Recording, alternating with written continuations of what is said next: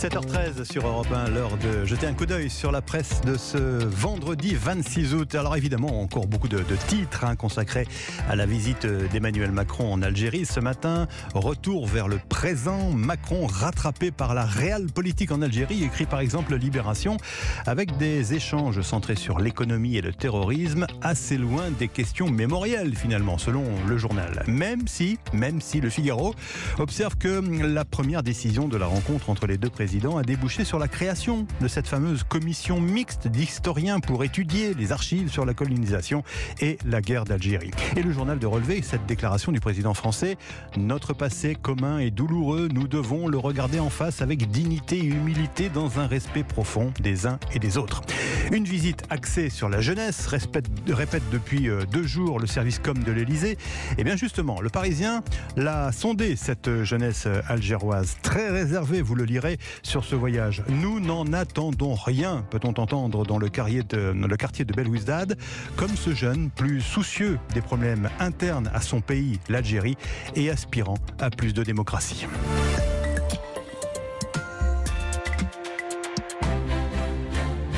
De l'électricité à la une des préoccupations de beaucoup de Français, mais aussi des échos ce matin qui observent que les prix élevés de cette électricité accélèrent la déconfiture des fournisseurs alternatifs. Dix fois plus élevés qu'il y a trois ans, les cours de l'électricité ne permettent plus maintenant aux petits fournisseurs d'être plus compétitifs que le tarif régulé. Du coup, eh bien de plus en plus de ces distributeurs renvoient leurs clients vers EDF. Euh, e Alors, pas de faillite euh, imminente hein, sur le ministère de la Transition écologique, précise le journal, mais ces fournisseurs sont effectivement en difficulté. Et le gouvernement promet que tous les clients qui pourraient, être, qui pourraient se retrouver lésés pourront être accueillis par EDF euh, e en cas, eh bien, en cas de défaillance massive de ces distributeurs.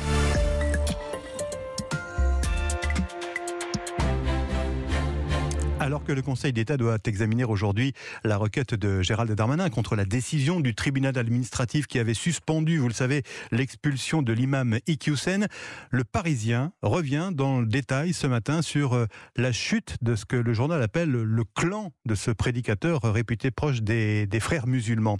Et le journal de constater que, comme lui, trois de ses fils sont, sont des figures locales qui sont aujourd'hui euh, plutôt contestées, on va dire. Là, a monté un garage solidaire qui a fait faillite, un autre s'est engagé lui aussi aussi dans la religion. Il prêche dans une mosquée près de Valenciennes. Et le troisième a tenté une incursion euh, en politique, visiblement sans grand succès, si l'on en croit le, journal Le Parisien. Mais, mais l'info surprenante que révèle Le Parisien ce matin, c'est que il y a une vingtaine d'années, eh bien cet imam, Iqiyoussen, avait acheté un immeuble appartenant à l'un des oncles de Gérald Darmanin en fait euh, une propriété qui abritait la société de transport de, l'oncle en question, l'oncle du ministre de l'Intérieur, une propriété qui fut transformée en une sorte de ferme où le prédicateur avait installé sa famille, où il y élevait des, chèvres, des, vaches et des moutons. Il paraît que Gérald de Darmarin n'était pas au courant, il s'agirait d'un oncle qu'il n'avait pas vu depuis plusieurs années.